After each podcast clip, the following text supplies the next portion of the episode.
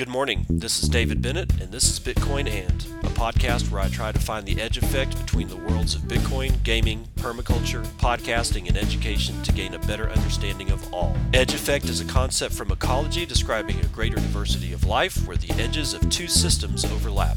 While species from either system can be found at the edge, it is important to note there are species in the overlap that exist in neither system, and that is what I seek to uncover.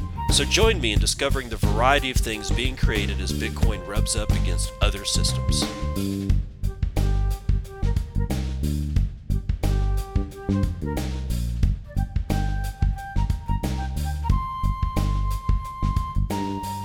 It is nine oh eight Central Daylight Time. It is the third of May, twenty twenty-two, and this is episode five hundred eighty-four of Bitcoin. And I've got an announcement for you. Bitcoin one oh one Meetup, Ovid, Michigan. That's Bitcoin one oh one Meetup in Ovid, Michigan, hosted, hosted by Mike Smith.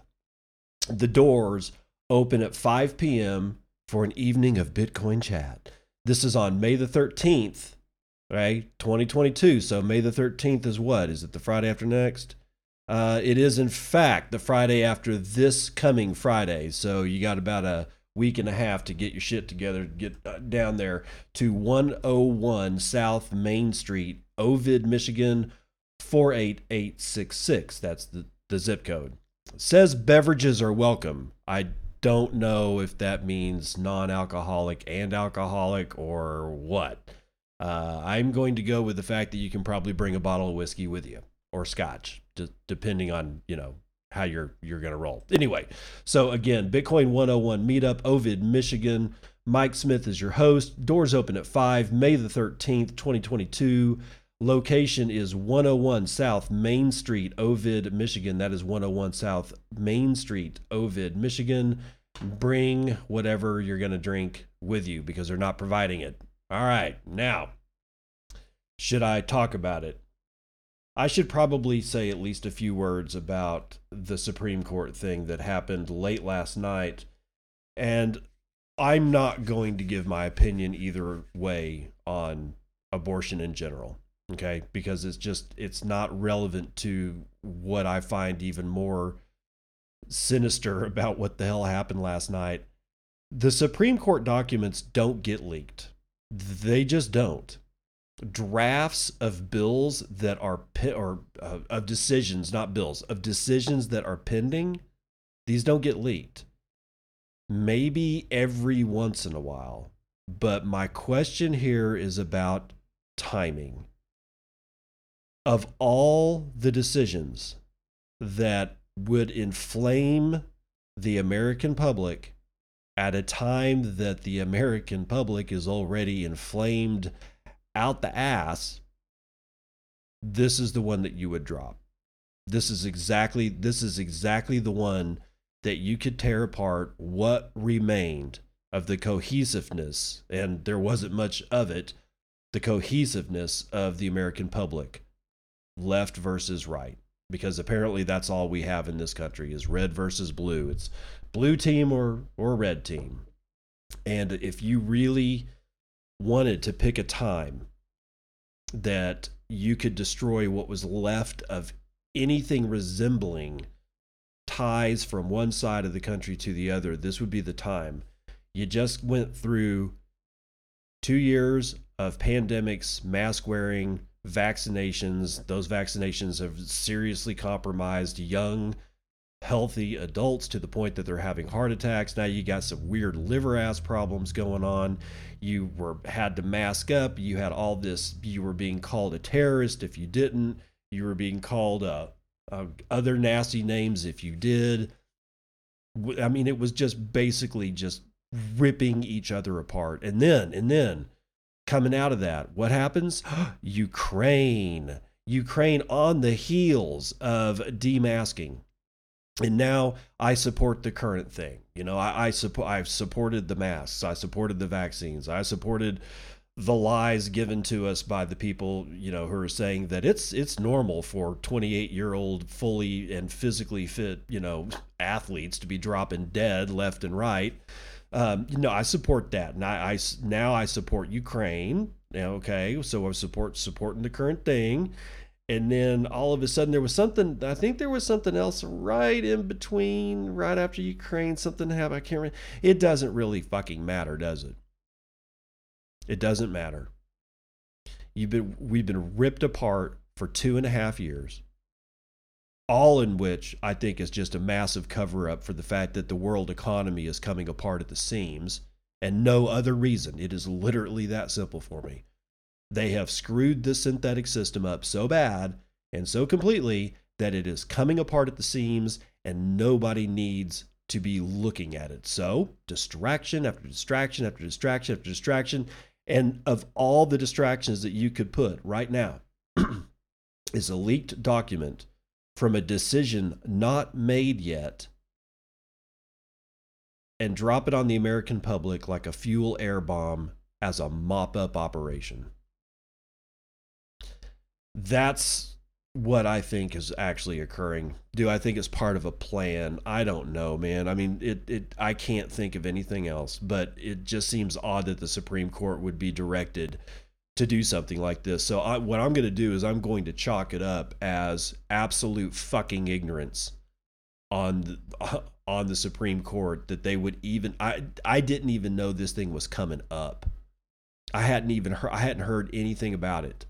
And of all the things in the world, even though, you know, that's, even Ginsburg herself apparently didn't like the actual way Roe versus Wade was constructed. I kind of figured out, figured that that was going to be something that the Supreme Court would never touch. And if they did, they certainly would under, should understand not to do it at a time when the American public is seething. So it's like a nuclear bomb just went off, and I have absolutely no idea what comes next. But this one is bad. And we thought Ukraine and, and Russia and all the bullshit and all the cover-ups for Hunter Biden and, and, and the laptop and all the weirdness that has been going on, it's just been one distraction after another. Because if you look at what's past the distraction, you see some really, really bad, really awful shit. And yet we get distracted and distracted and distracted. So my question is, what's this the distraction for? Is it the final nail in the coffin for the world economy? I don't know.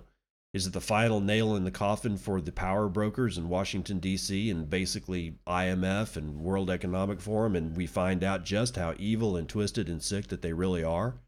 I don't know. But you don't drop an overturn of Roe versus Wade on the American public at this particular time.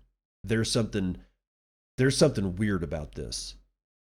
Yeah, I'll tinfoil hat this son of a bitch all day long and twice on Sunday. There's something very, very wrong here. The timing doesn't make any sense. That's all I'm going to say about it. Let's talk about Argentina. Argentina's largest private bank now allows users to buy Bitcoin.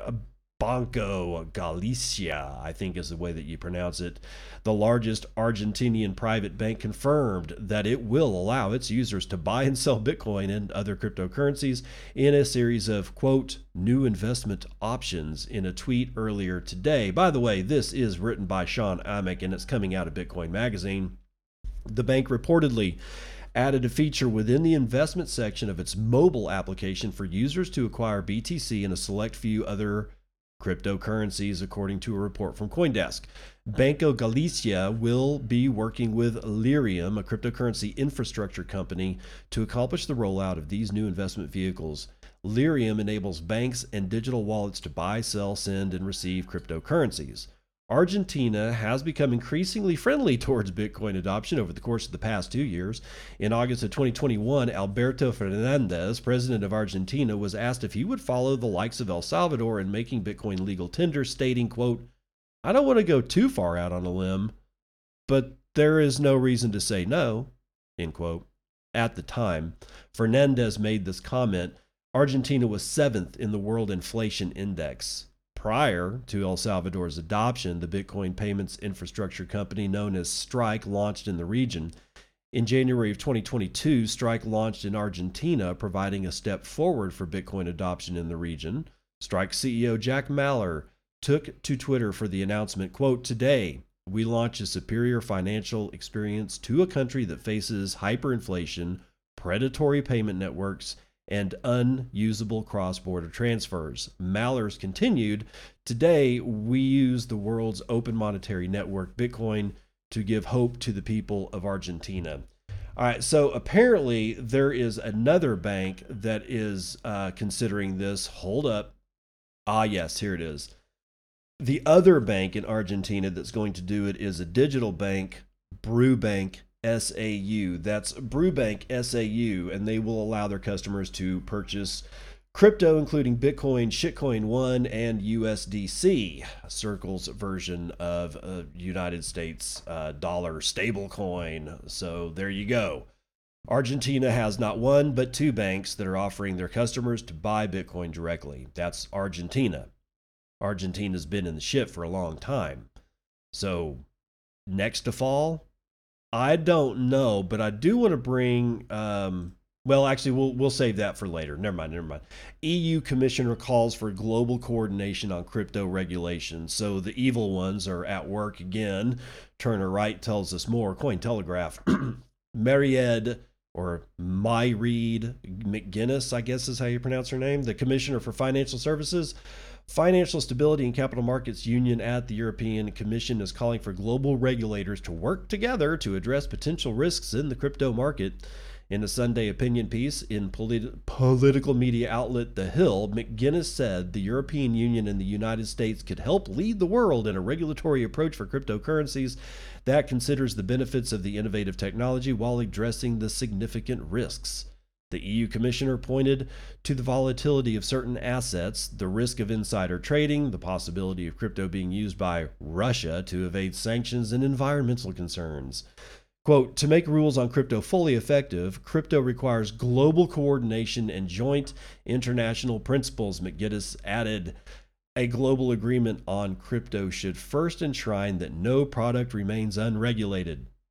Second, supervisors should collect and exchange information globally. Oh, Jesus. Third, any agreement must protect retail investors. Fourth, the crypto ecosystem should fully integrate environmental considerations." Good fucking luck, Mairead, or however you pronounce your stupid ass name. No. Supervisors should not collect and exchange information globally. There should really be no global agreement on crypto that enshrines that no product remains unregulated. Why? Because it's going to happen. You can't stop it. It's a genie that's so far out of the bottle that that genie has went down to IKEA and bought cheap-ass furniture and moved into a fucking apartment. It is here to stay, and you're not doing anything about it. It just is good. It's like mud. You try to grip it in your hands, and the more that you tighten your grip, the more mud slips through your fingers. Be like water is what Bruce Lee told us a long time ago. It's one of the most amazing sentences I've ever heard. Be like water. Have no structure. Conform at all times to the vessel that you are inside or to the shape of the channel that you are flowing down. But nobody can really stop you. You can be contained for a little while, but even then, water can evaporate out of that vessel and reconstitute itself somewhere else. Be like water. Continuing on, according to the E U Commissioner, European regulators have already moved forward in providing a comprehensive framework on crypto with the Markets in Crypto Assets, or MiCA proposal, which essentially standardizes all rules for crypto service providers within the European Union. Good luck with that one, too. She also said the executive order signed by President Joe Biden, Mister Potato Head, in March, charts the way for United States regulation of crypto assets by laying down a framework for government agencies to handle crypto-related policies and enforcement actions. Quote, "We have no time to lose in managing this transformation for a benefit of investors, businesses, and wider society," McGuinness said. In addition to its work on MiCA, the European Commission called for financial service specialists to weigh in on the potential rollout of a digital euro. The European Central Bank has already begun experimental prototyping of a digital euro customer interface as of April the twenty-ninth.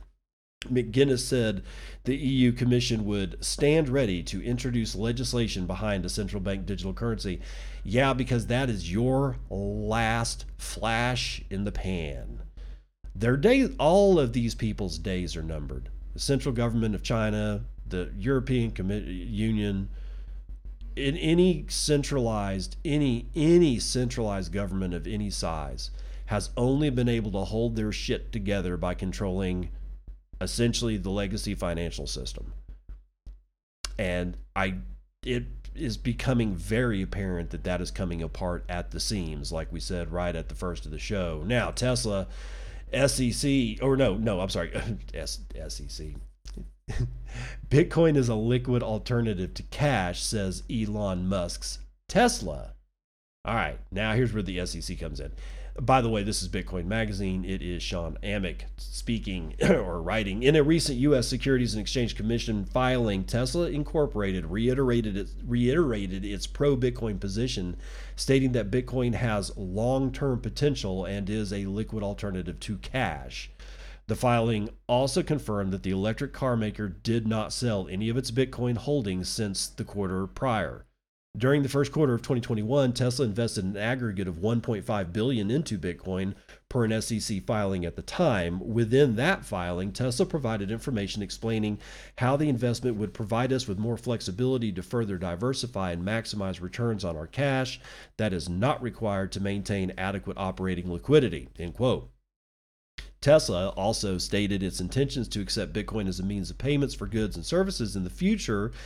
In the Q one twenty twenty-one filing, news of the investment spread all across forms of media, and Elon Musk, the company's C E O, became more active in discussions involving Bitcoin and cryptocurrencies. On April the twenty-sixth, twenty twenty-one, the initial investment for means of liquidity was strengthened when Musk took to Twitter in order to defend Tesla's choice to sell ten percent of its Bitcoin holdings during the second quarter of twenty twenty-one. The S E C filing referenced the aforementioned sale netted Tesla a gain of one hundred twenty-eight million dollars. However, in June, on June thirteenth, twenty twenty-one, Musk capitulated to market environmental concerns as he stated Bitcoin needed to use more clean energy, thereby removing the option to receive Bitcoin as payment until there was verifiable information showing confirmation of reasonable clean energy usage by miners with positive future trends. And reasonable means more than fifty percent.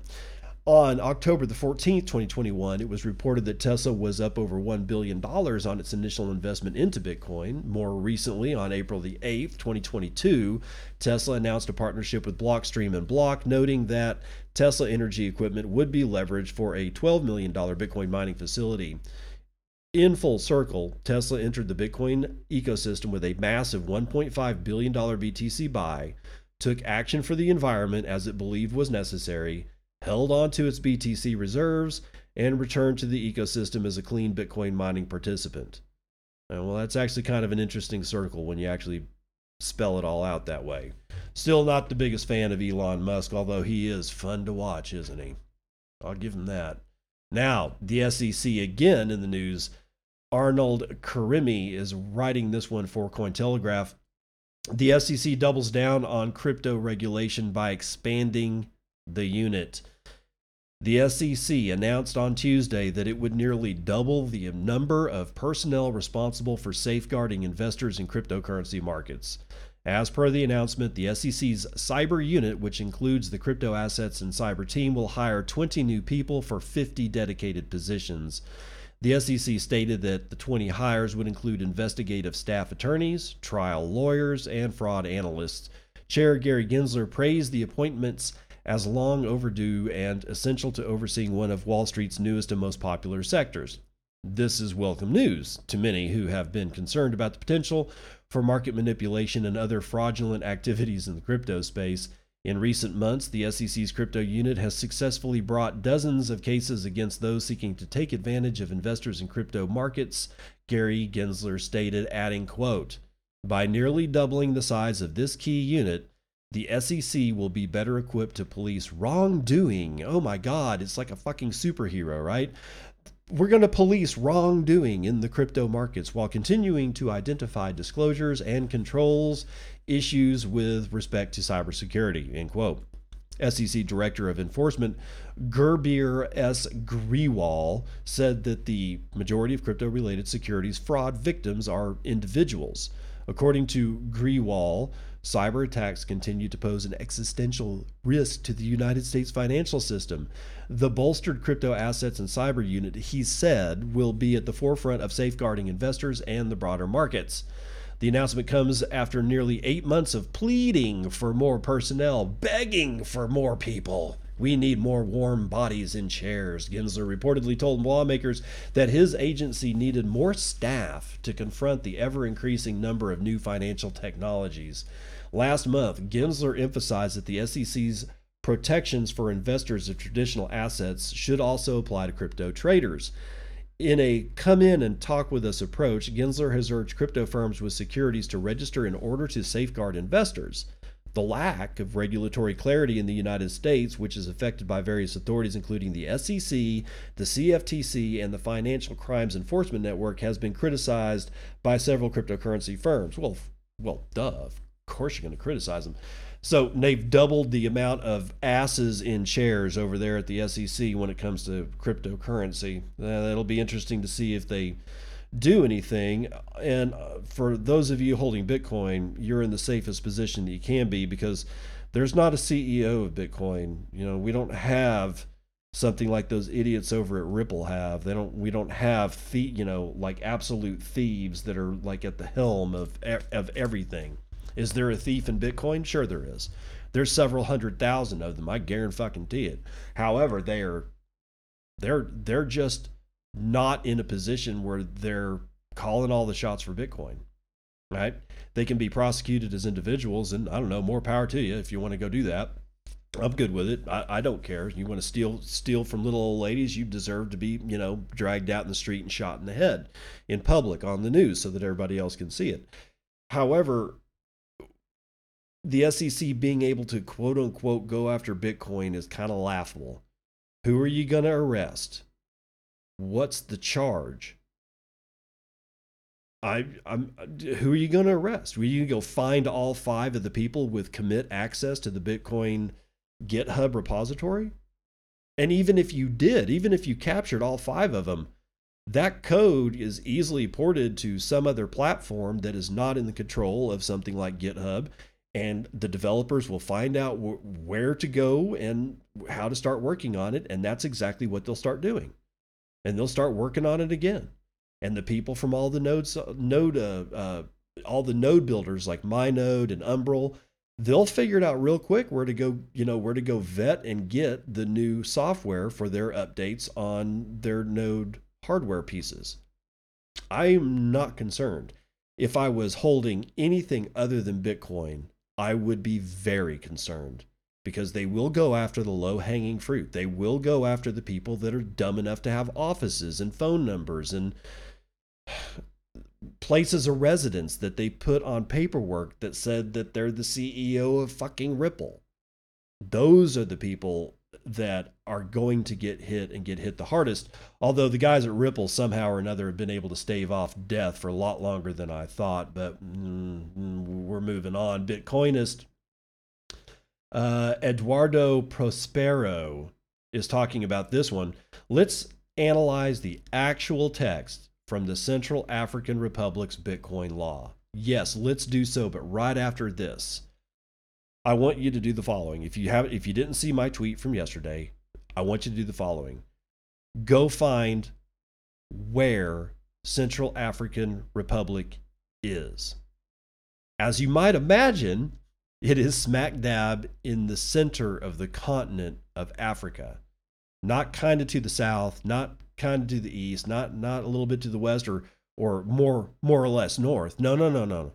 This shit is right in the heart of Africa. The Central African Republic is landlocked and sits right in the center of the body that is Africa. Why is that important? Because like pancreatic cancer, one of the reasons it's so untreatable and almost everybody succumbs to it is because of its location in the human body. The pancreas sits pretty much right under the stomach, kind of like next to the where the loop of the large intestine starts going around. So, you know, by, it's right there, which is where the center of the human body.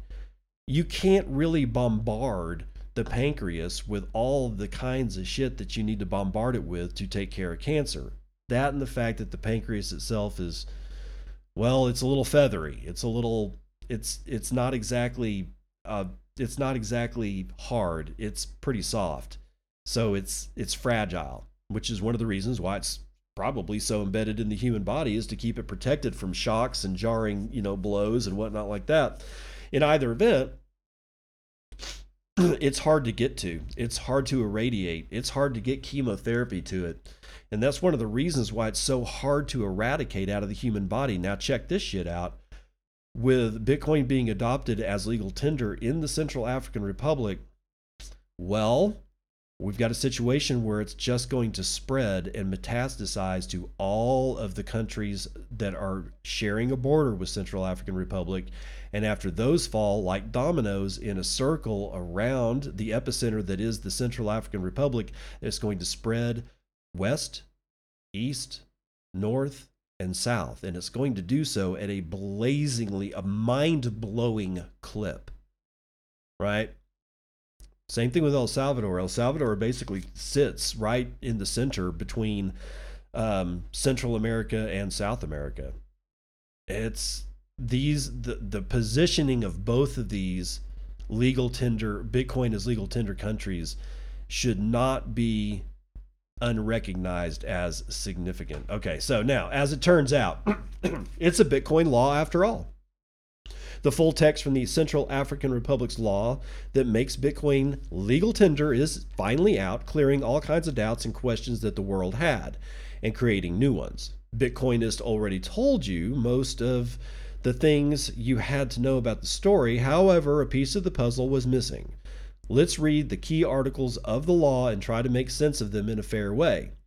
The Bitcoin law's text in French is here, and it comes from the Central African Republic's government's official Facebook site. Oh, for God's sakes. We use this translation by a pseudonymous Stacker News user.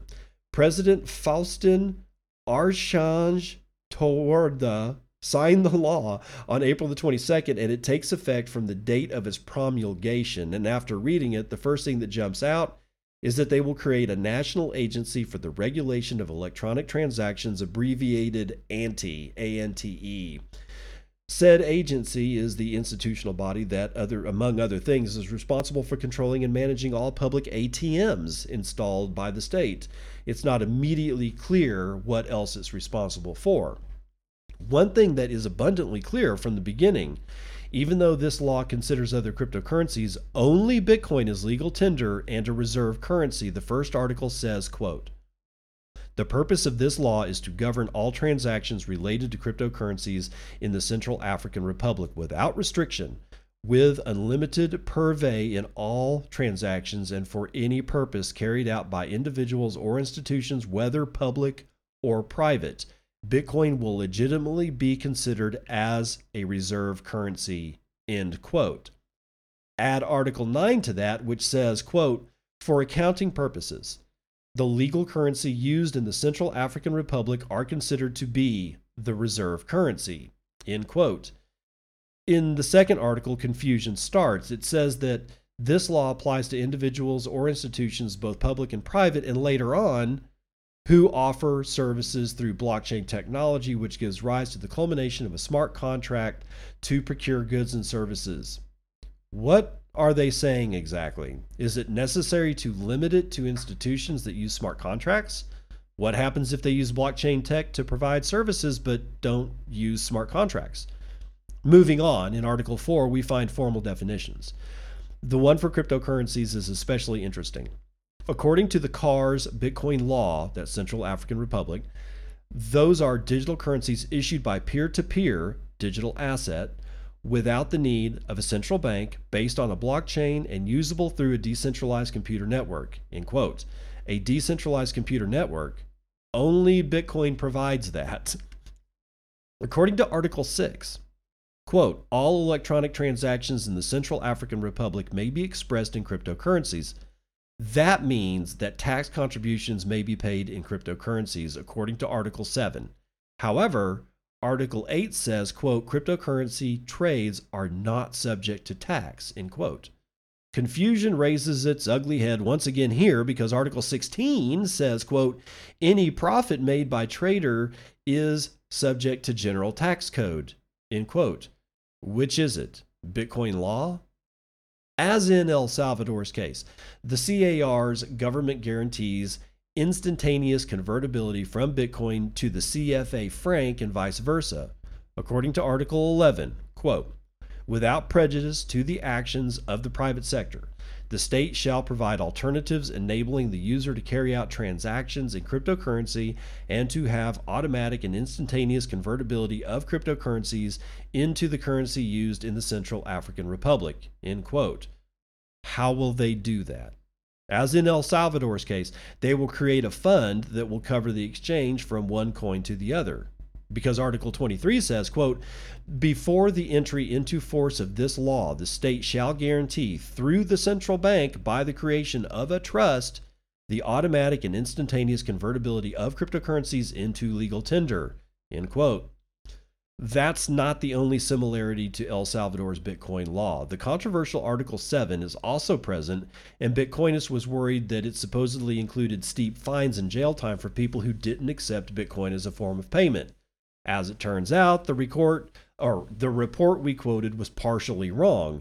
What Article nineteen of the C A R's Bitcoin law actually says is, quote, in addition to the provisions of the penal code and the texts currently in force, any person who contravenes the provisions of this law shall be liable to a penalty of ten to twenty years imprisonment, holy crap, and or a fine of one hundred million F C F A to one billion F C F A, end quote. So the fines and jail time are present, but not for every economic agent that can't accept Bitcoin. In fact, C A R's Bitcoin Law's Article twenty-one contemplates an exception for those who are not able to accept Bitcoin as payment. It says, quote, those who, by a known and obvious fact, do not have access to the technologies that enable cryptocurrency transactions are excluded from the obligation expressed in Article eleven, aforementioned in this law, end quote. And that's Bitcoinist analysis of the C A R's Bitcoin law. It's not as clear and precise as El Salvador's because it introduces a few elements that could cause chaos in the long run. However, it's not as problematic as previous reports made us think. Let us finish with the president's latest tweet about the subject. Quote, understanding the math underpinning the Nakamoto consensus is fundamental in acknowledging the power of Bitcoin as universal mo- uh, universal money. For the math connoisseur, and then he gives a link to some P D F that I'm not reading. Quote, understanding the math underpinning the Nakamoto consensus is fundamental in acknowledging the power of Bitcoin as universal money. The man gets it. And he already has almost ten thousand followers. Okay, so yeah, that I, I don't worry about that one. What is interesting about the president of the Central African Republic is that according to more than a few sources, he has not one but two P H Ds in mathematics, which I find very interesting, and the fact that he uses straight up in this tweet the phrase Nakamoto consensus makes me think that he may actually really fundamentally understand it. Let's run the numbers.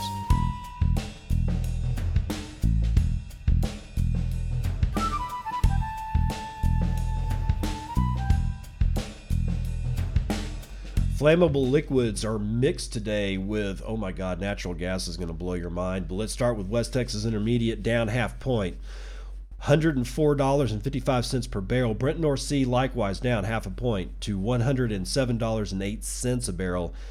Natural gas, ladies and gentlemen, an eight percent jump in the price of natural gas on one thousand cubic feet, now costing eight dollars and eight cents. That's that's an incredibly high price for natural gas, by the way. Uh, gasoline is up over half a point to three dollars and fifty-three cents. Uh, all the shiny metal rocks are having a good day, including gold up zero point five eight percent to one thousand eight hundred seventy-four dollars and fifty cents. Silver is up almost a full point to twenty-two dollars and eighty cents. Platinum is up three and a half points. Copper is up one and a quarter, and palladium is up two point one four percent. Agricultural futures are mostly up. The biggest winner today is chocolate again. Oh, no, actually, it just flipped over. Coffee is now your winner, one point four six percent to the upside. Soybeans are up almost a point. Coffee is up a point and a quarter, or not coffee, sorry, chocolate is up a point and a quarter. Biggest loser today is cotton, of all things, one point zero eight percent to the downside. Uh, we have the Dow up zero point two, the S and P up almost a half, NASDAQ is up zero point one four percent, and the S and P Mini is up three quarters of a point.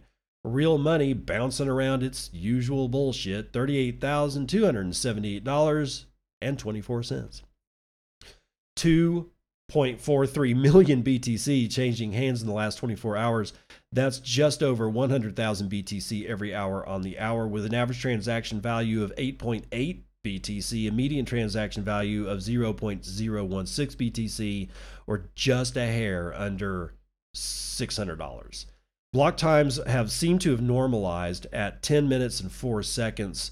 We have zero point zero seven B T C taken in fees on a per block basis, ten and three quarter B T C taken in fees overall in the last twenty-four hour period.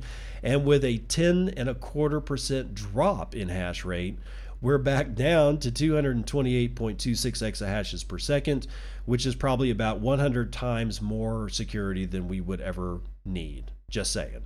Dogecoin seems to be struggling. Uh, in comparison with Bitcoin, it should be up at around fourteen U S pennies. It is not. It is at thirteen United States pennies. nine thousand four hundred transactions waiting on four blocks to clear. We have a seven hundred twenty-seven point seven billion dollars market cap, which is five point eight nine percent of gold's market cap. And if we so choose, we may purchase a twenty point four ounces of shiny metal rock with our one Bitcoin, of which there are nineteen million twenty-nine thousand three hundred thirty-five point nine three of, and three thousand seven hundred fourteen point six of those are locked in the Lightning Network, valued at one hundred forty-two million dollars, being run over sixteen thousand nine hundred six nodes, sporting eighty-two thousand eight hundred forty-six payment channels, and seventy-three percent of all of it's being run over Tor's associated eleven thousand eight hundred one Lightning Network nodes, or at least the ones that we know about. That's going to do it for Vitals.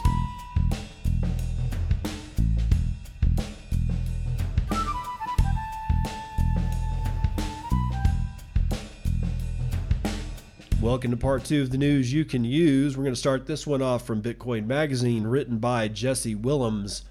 Pierre Poilievre, I can't pronounce this guy's name.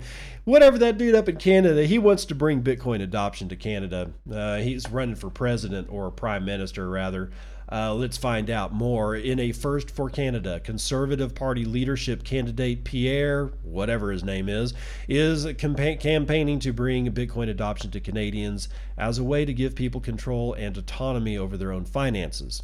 To large crowds, unprecedented for a party leadership campaign, the longtime member of parliament and conservative finance critic said, quote, "We need to give people the freedom to choose other money. If the government is going to abuse our cash, we should have the right to opt to use other, higher quality cash." End quote. Jeez. As Canadian elites watched nervously, Canadian politics is changing daily, almost beyond recognition. Some observers have suggested that the Freedom Convoy Bitcoin fundraising in February, which raised over a million Canadian dollars, may have accelerated the pace of interest in Bitcoin. Quote, "Crypto has become a pressing and increasingly polarizing issue for policymakers in government and central banking. The political tensions and regulatory questions came to the fore during the trucker convoy protests in February, when supporters tried to skirt government restrictions on donations by using cryptocurrencies." From the Globe and Mail, mm-hmm. Pierre's campaign is crossing the country to packed halls everywhere he goes. His principal messages are, one, I'm running for prime minister to give you back control of your life and restore freedom. Two, people with big titles told us that we would have deflation. At the same time, they printed money to cause inflation. Why should we believe them now? Three, give people back control of their lives and control over their finances. Four, take control of money away from politicians and bankers and give it back to the people. Five, make Canada the freest country on earth. Hmm. Bitcoin is a major plank in Pierre's campaign themes of financial security and autonomy. In his role as conservative finance critic, Pierre has raised Bitcoin many times in Parliament, mostly to yawns and glazed eyes. He has also argued that the combination of skyrocketing government deficits and central bank money printing will be the main cause of future inflation in Canada's economy. Quote, as a member of Parliament and as the finance critic, he has long been a thorn in the side of the Bank of Canada, challenging its execution of monetary policy and railing against its decisions during the pandemic to launch a quantitative easing program under which it has purchased more than three hundred billion dollars of its own government's bonds. Yikes. Pierre has said that a government led by him would extend the auditor's general authority to include the Bank of Canada and push for a review of its monetary policies. That's what we term in the United States as auditing the Fed. He's he's pulling a Ron Paul here, guys. We'll have to see if it works. I mean, it's a bold move, Cotton. We'll just have to see if it works out for him. Quote, Pierre has been highly critical of the Bank of Canada, accusing it of acting as an A T M for the federal government during the COVID nineteen pandemic through the central bank's government bond buying program, also known as quantitative easing. He has mocked the institution for incorrect inflation forecast over the past two years and recently called it financially illiterate, added Rendell and Ian Bailey of the Globe and Mail. Pierre has said he will oppose a C B D C, arguing it would give the government more power to surveil the people's spending and public digital currencies would compete with commercial bank deposits. The Bank of Canada has been working on a digital currency pegged to the value of the Canadian dollar for several years and is waiting for a decision from the federal government on whether to go ahead. I spoke with some prominent Bitcoiners to get their take on Pierre's candidacy. Samson Moe works with his new company, Jan three, to promote state Bitcoin adoption and is the architect of El Salvador's volcano bond. Quote, I'm watching the Pierre campaign with interest. Pierre seems to understand the importance of Bitcoin and its potential, both as an asset and as a future currency. He also seems to understand the importance of issues like the government's monetary policies to fight inflation, such as quantitative easing. Jonathan Hamel, a Montreal-based Bitcoin analyst and investor who is a close observer of the political scene, told us that in Quebec, where politics is often different from the rest of Canada, the crowds coming to see Pierre are equally large and enthusiastic. In an interview, Hamel told us, quote, when I was invited to speak in front of the House of Commons Finance Committee in two thousand eighteen as a member, Pierre was the only M P who showed real interest and asked pertinent questions, end quote. B T C Sessions is a Calgary-based Bitcoin advocate and podcaster providing help and advice to Bitcoiners on his website. Quote, when it comes to Pierre, I am cautiously optimistic. I've been disillusioned by politics, as have many Bitcoiners, he told Bitcoin Magazine. Continuing, quote, he said, however, I'm encouraged by Pierre's knowledge of monetary history and the pitfalls of indiscriminate money printing, as well as his continuously refined messaging around Bitcoin itself. P- uh, Pierre seems well informed about Bitcoin, a complicated subject, and is clear about the different kinds of crypto, B T C Sessions added. Hamel sees Pierre's campaign as part of a new conservatism that is sweeping across Canada. Asked whether he thinks Pierre can sell Bitcoin adoption to Canadians, he said, Pierre's support for Bitcoin contributes to his appeal as a refreshing new generation conservative voice, end quote. Further quote, the support for sound money is a bigger question. For the first time in history, people are realizing there's a link between central banks' policies and the dilution of their purchasing power, uh, otherwise known as inflation. It's not fringe, it's not fringe gold bugs or libertarian issues anymore. Pierre seems committed to that, despite the fact that Pierre is bringing out crowds that are unprecedented in a party leadership campaign. The conservatives' rules are complicated. Unlike a general election, a conservative party leadership race uses instant runoff voting, a type of ranked preferential vote counting method, also sometimes referred to as alternative or preferential voting. Each federal riding can score a maximum of one hundred points, and at least one other candidate has suggested they could get one hundred points per riding. While Pierre may have more votes in concentration, but not necessarily distributed equally across all three hundred thirty-eight ridings. And that's ridings, R I D I N G S. There you go. To vote, supporters have to sign up for a party membership but before June the third. The vote will be on September the tenth, twenty twenty-two. So what happens next? The expression, quote, "a week is a long time in politics," can hardly express the frustration of Canadians as they have to wait until twenty twenty-five before they can vote for a new federal government. The next election is likely at least three years away, as the governing Liberals have made a deal with another party, the N D P, to keep them in power until at least June of twenty twenty-five. The Liberal government is hoping this will give them time to get more homes built and for the f- current spike in inflation to work itself out. Good luck with that. According to Hamel, "From what I can tell, there is a lot of interest around Pierre's campaign, not only for his Bitcoin stance, but for his proposals in general. He represents the renewal of the conservative movement. It's becoming the counterculture on campuses, but also in alternative media. Basically what progressives were in the two thousands, he added. A commentary from the Washington Post said that in Canada, it's often treated as a fact of life that political parties will be unimpressive and unambitious, and that Canadians, when they vote at all, will do so more out of rote partisan loyalty than any conviction they're actually affecting the course of their country," end quote. It added, quote, "To conservatives filling his rallies, casting a ballot for Pierre is a vote to snap out of this cycle, and thus the most exciting vote that they've cast in years," end quote. Greg Foss is a longtime financial expert and Bitcoin strategist with Validus Power. Along with other Bitcoiners, Foss is watching the Pierre campaign with interest. Quote, "As far as I can tell, Pierre is a true believer in his mission to give Canadians control over their own finances. It's unusual to see a politician be so direct about his con- uh, convictions," end quote. Meanwhile, longtime commentator Rex Murphy is amazed at the transformation of Canadian politics in a relatively short time from tedious to excitement over a new policy direction. Quote, "It's not the wedding feast at Cana, but to some it's close to an equal transformation. It belongs in the category of things like turning water into wine that are not supposed to happen, things which defy the common order of nature." All right, so that was Jesse Willems writing about Pierre Poilievre, well, however you pronounce his name, and his bid for Prime Minister of Canada. And it really does suck that they got to wait until twenty twenty-five to even make a decision on this shit. I mean, it, these people are going to lose their freaking minds before that ever comes to, to pass. But it is neat.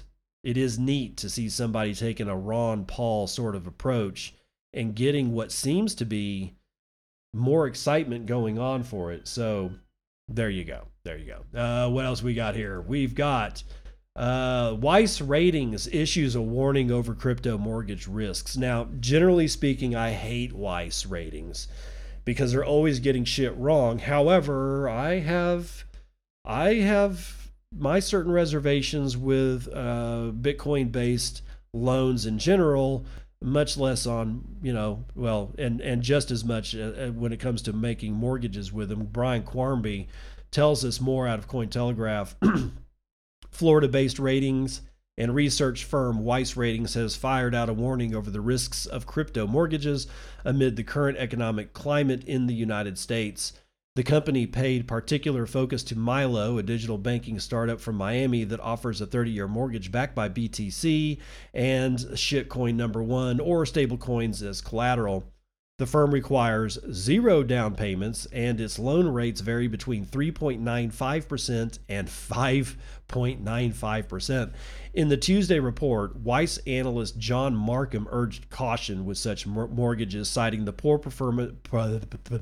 Citing the poor performance of stocks and crypto this year, a U S housing bubble, rising interest rates, and the Federal Reserve's upcoming policy changes. Quote, the product seems to be like a win-win, assuming real estate and crypto prices keep rising, except there are, si- there are signs that both sets are unlikely to be winners in the near term. Bitcoin is off its forty percent since it reached its sixty-six thousand dollars price tag in November of twenty twenty-one, end quote. And U S property prices now face headwinds from a change in Fed policy and rising mortgage rates. Markham did conclude that not all crypto risk is bad, but it could be in the property sector, before adding, quote, no matter what the markets are doing, the potential to succeed in cryptocurrencies is real, end quote. Many crypto and stock investors have been negatively anticipating the potential market impacts of serious interest rate hikes this year as the Fed aims to reel in inflation. Again, good luck with that. While both markets suffering from a lackluster performance due to a myriad of factors, macro analysts such as Alex Kruger have boldly suggested that the Fed's latest announcements, announcements set for this week will determine the fate of the market moving forward. Removing the housing market from the equation, if the price of Bitcoin were to plunge significantly over the next few months, there does appear to be a fair amount of wiggle room for Milo users, however, according to the mortgage terms and conditions.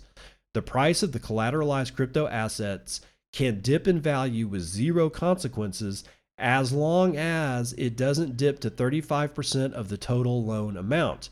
To avoid liquidation, users must top up their collateral within forty-eight hours of hitting the minimum percentage, while stablecoins could also be utilized in times of market volatility. Milo raised seventeen million dollars worth of Series A funding in March and has plans to develop its mortgage products to meet larger demand, along with upping its headcount. However, Markham also raised concerns that Milo's larger plan is to pool crypto-backed home loans and offer them as bonds, oh God, to asset managers and insurance companies, liking, likening it to the behavior that resulted in the two thousand nine housing market crash. Quote, it's an interesting strategy, but given current market conditions, investors should be skeptical, especially with financial stocks. All of this should sound familiar. Pooling risky home loans, then selling them to unsuspecting asset managers was a recipe for the Great Recession of two thousand nine. So, like I said, I don't normally ever agree with anything coming out of Weiss Ratings because they've gotten so much so wrong for so long that it's this kind of laughable.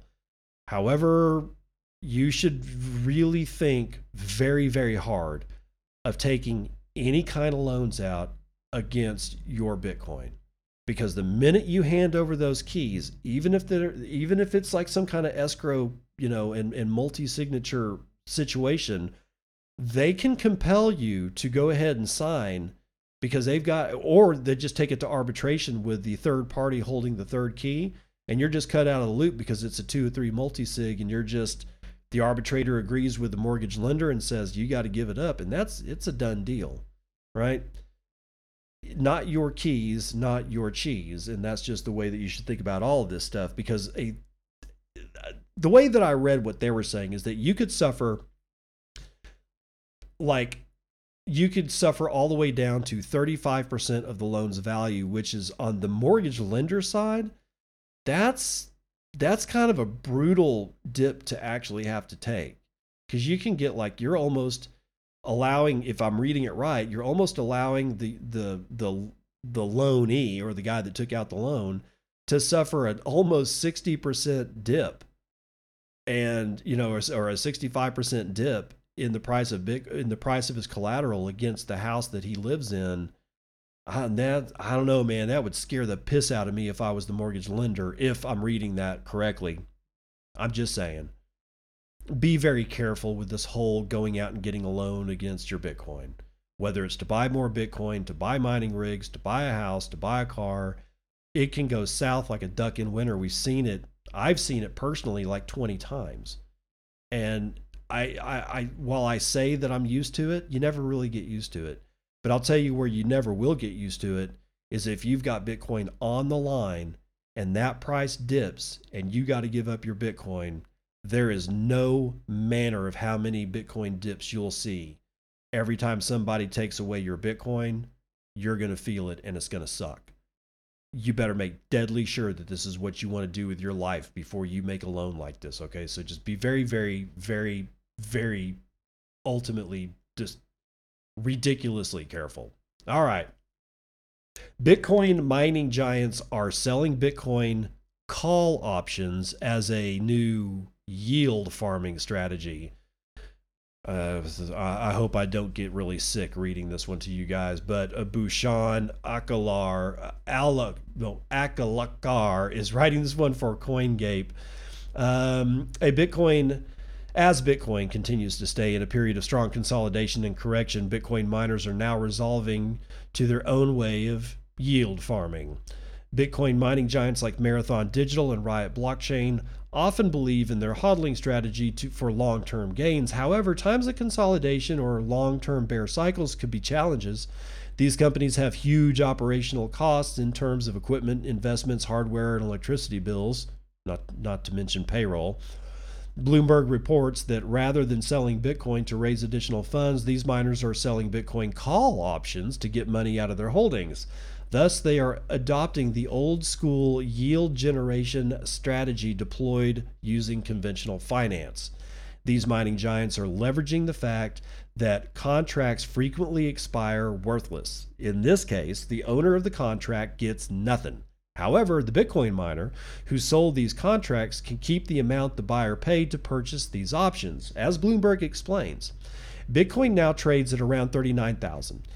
If a miner sells a call with a fifty thousand dollars exercise price and Bitcoin fails to rise to that level by the time the contract expires, the miner makes money.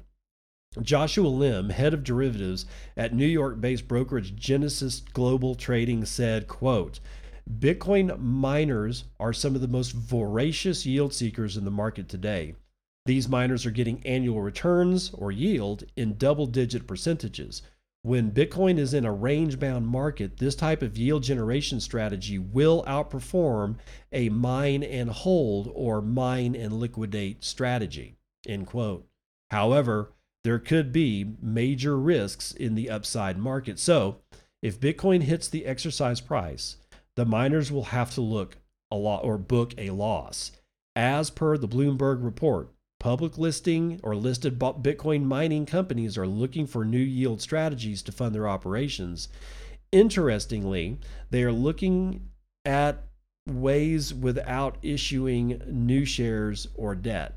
Fred Thiel, executive executive officer of Las Vegas, Nevada-based Marathon, said, quote, we use call option straddles, where essentially you sell a call option and then buy one at a higher price so that you don't miss out on the upside. Historically, it has generated more than ten percent annually.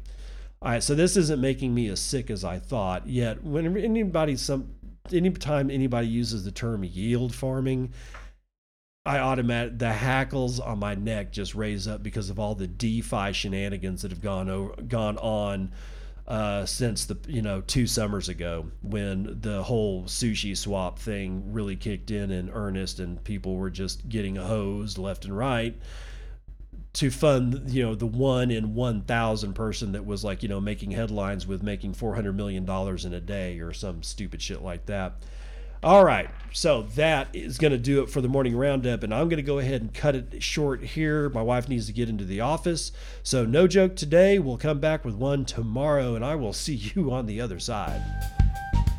This has been Bitcoin And, and I'm your host, David Bennett. I hope you enjoyed today's episode and hope to see you again real soon. Have a great day.